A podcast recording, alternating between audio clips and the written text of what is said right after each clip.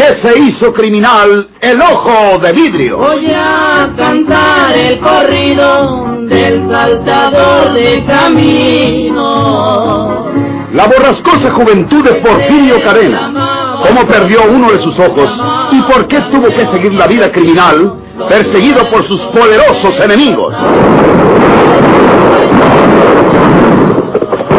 Una nueva serie campilana del escritor norteño, Don Rosendo Ocaña.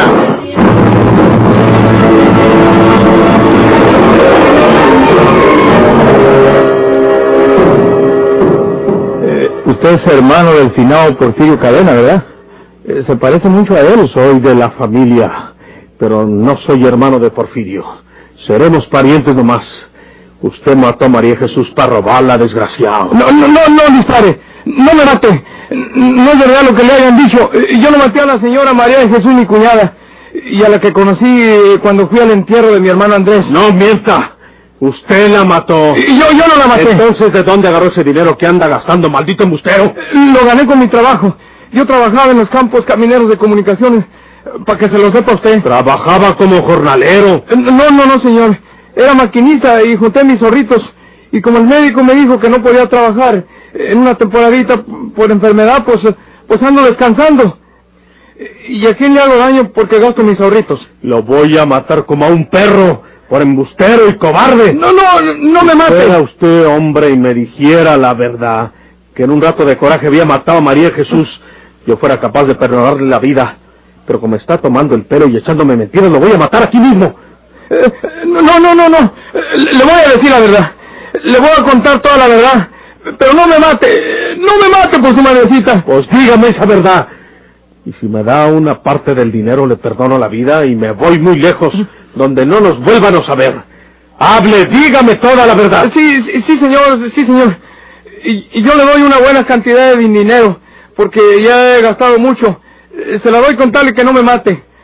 Yo no quería matar a la señora María Jesús. Yo, desde que fui al entierro de mi hermano Andrés, le exigía que me entregara la parte que fuera de él, pero ella se encaprichó a no darme nada, a que todo lo eh, que tenía era de ella. Y yo me afiguré que, que aquello no era justo. Eh, Métase esa pistola en la cintura, por favor, amigo. Bueno, y como nos enojamos ese día, fui a visitarla, pues me dio mucho coraje por unas cosas que me dijo y le tiré una manotada. Y comenzamos a forcejear, y casi ni me di cuenta cuando eh, la agarré por el cuello y, y la vi de que cayó sin sentido en el suelo.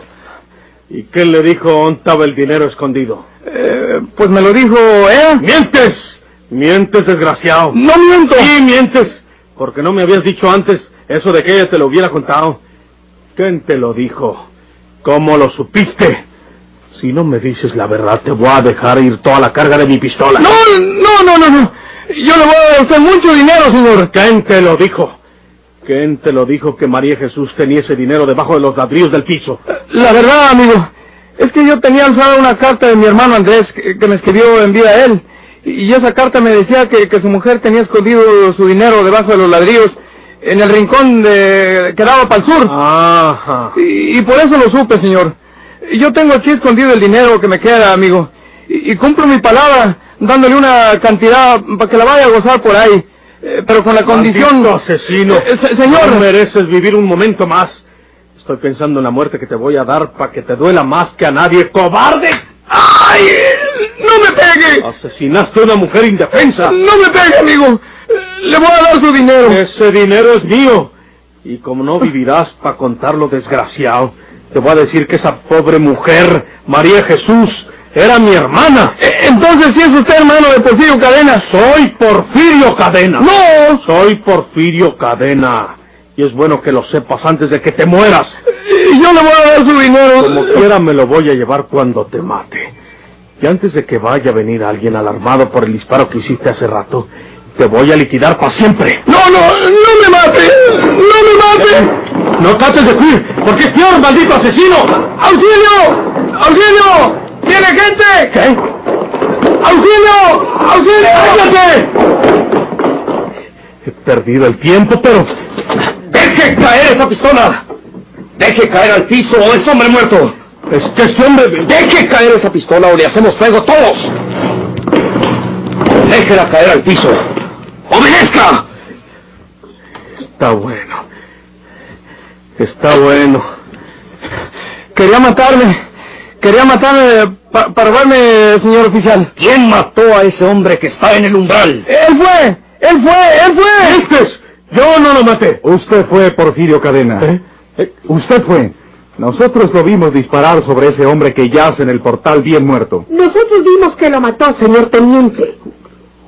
¿Ustedes? Con que usted es el resucitado Porfirio Cadena. Llévenselo, sargento. Llévenselo al cuartel.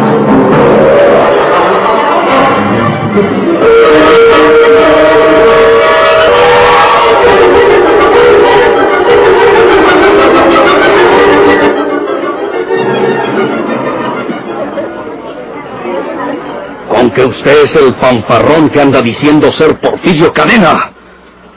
Pues no será Porfirio Cadena, porque ese bandido ya está en el panteón. Pero sí es usted un émulo admirable de él, porque acaba de asesinar a ese hombre que está tendido en el umbral. Y si no lo impedimos nosotros, liquida también a ese otro huésped. Llévenselo. Llévenselo al cuartel incomunicado.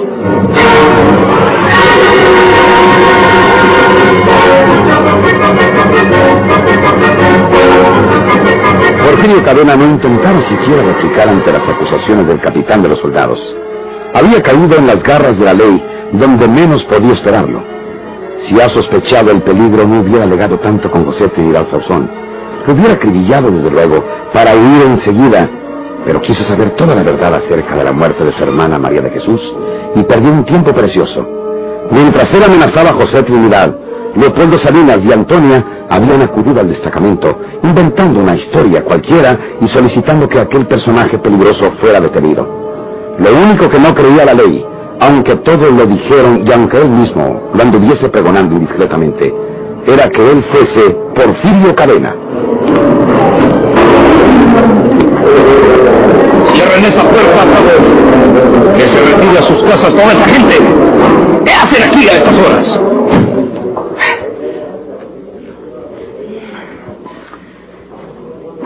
¿Cómo se llama usted?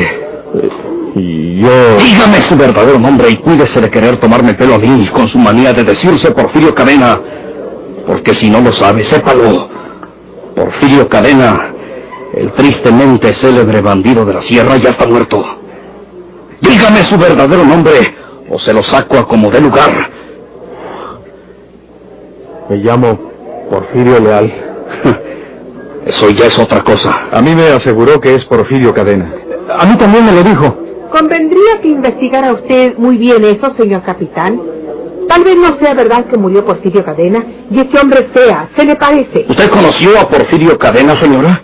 Bueno, es que lo vi en fotos de los periódicos algunas veces en San Luis. Puede haber sido otra persona el muerto que sepultaron por Porfirio Cadena. No, nada de eso.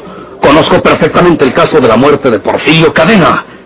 Es verdad que le destrozaron a tiros la cabeza y estaba inconocible. Pero junto al cadáver fue encontrado el ojo de vidrio que lo hizo famoso con ese nombre. Lo que pasa es que este amigo ha querido espantar a sus víctimas haciéndose llamar Porfirio Cadena. Quizás le han dicho que se le parece. Bueno, ¿qué piden ustedes en contra de él? Mi esposo y yo viajábamos en el tren de Matamoros, el mismo que ocupaba este señor.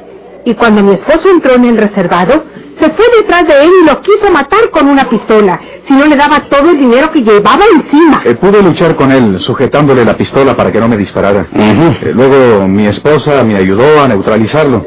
Pero cuando avisamos al jefe de la escolta no lo encontramos. Rompió el cristal de la ventanilla y saltó del tren, seguramente aprovechando que ya íbamos llegando a una pequeña estación y el tren disminuía su velocidad. Eh, Lo había dejado sin sentido sobre el piso con un golpe en el cráneo. ¿Es usted un ladrón? No, señor. Eh, todos dicen que no. Pero menos mal si fuera tan solo un ladrón de trenes y hospedajes. Lo cierto es que es usted también un asesino. A ver usted. Usted. ¿Por qué mató a este amigo al hombre aquel? Yo no sé nada, señor capitán. ¿Eh? Yo acabo de llegar de la calle. Me estaba acostando cuando oí unos eh, que averiguaban por fuera de mi cuarto y de repente se oyó un tiro.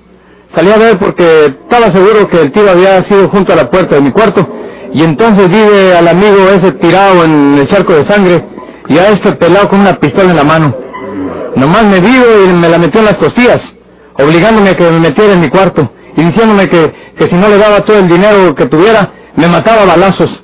Dijo Ancina, lo mato lo menos que acabo de matar a ese que está por fuerita. En eso estábamos. Yo le iba a entregar mi dinero con tal que no me matara. Pues me dieron ustedes, señor capitán. ¿Es cierto eso, Porfirio Leal? Sí. Hasta este momento me doy cuenta de que eres tocayo de Porfirio Cadena, puesto que también te llamas Porfirio. ¿Fue por eso que se te ocurrió hacerte pasar por Porfirio Cadena? Sí. Pues mira el lío en que te has metido. Un asesinato y dos asesinatos cruzados. Cuando te entregue a la autoridad civil, vas a pasar el resto de tu vida en un presidio, cuando menos. Pero ustedes pueden retirarse. Les ruego que no abandonen Vallehermoso hasta que la autoridad civil se los permita. Pueden necesitarlos para declarar en este asunto, seguramente. Preséntense por la mañana al juzgado de esta cabecera y dejen ahí sus domicilios. Eh, Yo quería hablar con usted unas palabras, capitán. ¿Viene con nosotros un segundito? Sí, está bien, está bien. Vamos. Estoy tras de esa puerta. No intente nada usted, Porfirio Leal, porque más pronto terminamos. Mucho cuidado.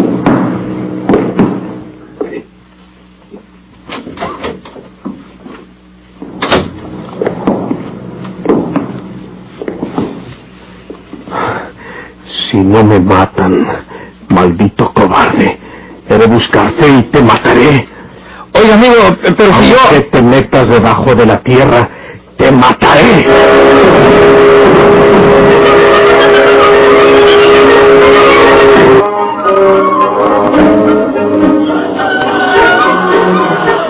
Se trata de esto, capitán. Yo sospecho que este amigo me tiene coraje. No sé por qué, pero así lo ha manifestado. Y en lo sucesivo no voy a vivir tranquilo mientras este hombre respire en el mismo mundo que yo. Eh, En las manos de usted está acabar con él ahora mismo.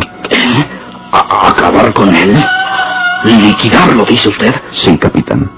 Total, ¿qué se pierde con un ladrón y asesino de esos? Pues sí, sí, pero... pero Pero yo le daré a usted 500 pesos inmediatamente que ese hombre esté muerto. Usted puede aplicarle la de ley fuga. Puede decir que trató de escapar y que se vio obligado a dispararle. Sí, sí, sí, pero... pero ¿Y los soldados? Escoja usted unos dos de los de su mayor confianza. Hay 100 pesos para cada uno, contando que le ayuden a usted a guardar silencio. ¿Y 500 pesos para mí? 500 para usted. ¿Y dónde, dónde lo busco para que me dé el dinero? Nos alojamos en el Hotel Oro Blanco. Búsquenme ahí. Muy bien. Hecho. Ese hombre morirá.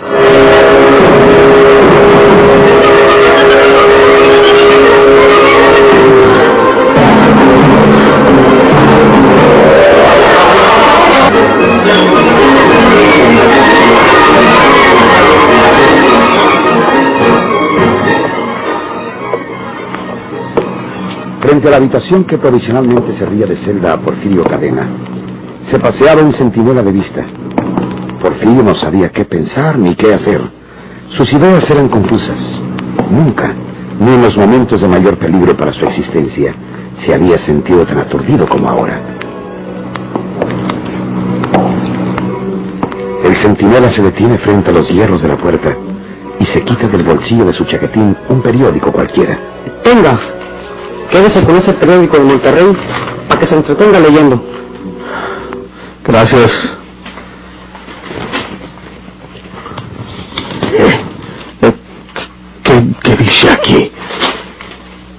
El juez de la cuarta fracción judicial sentencia a muerte a Florencio Cavazos, ah, el estrangulador de su propia esposa.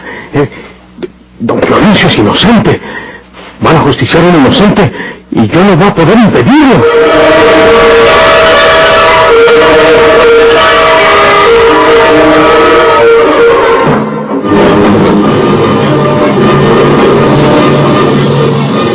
¿Por qué se hizo criminal el ojo de vidrio?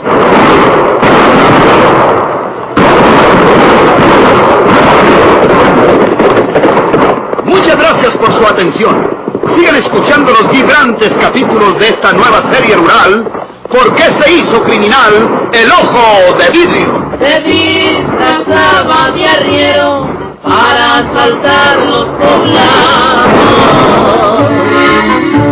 Burlándose del gobierno, mataba a muchos soldados, nomás blanqueaban los cerros, de puros sin.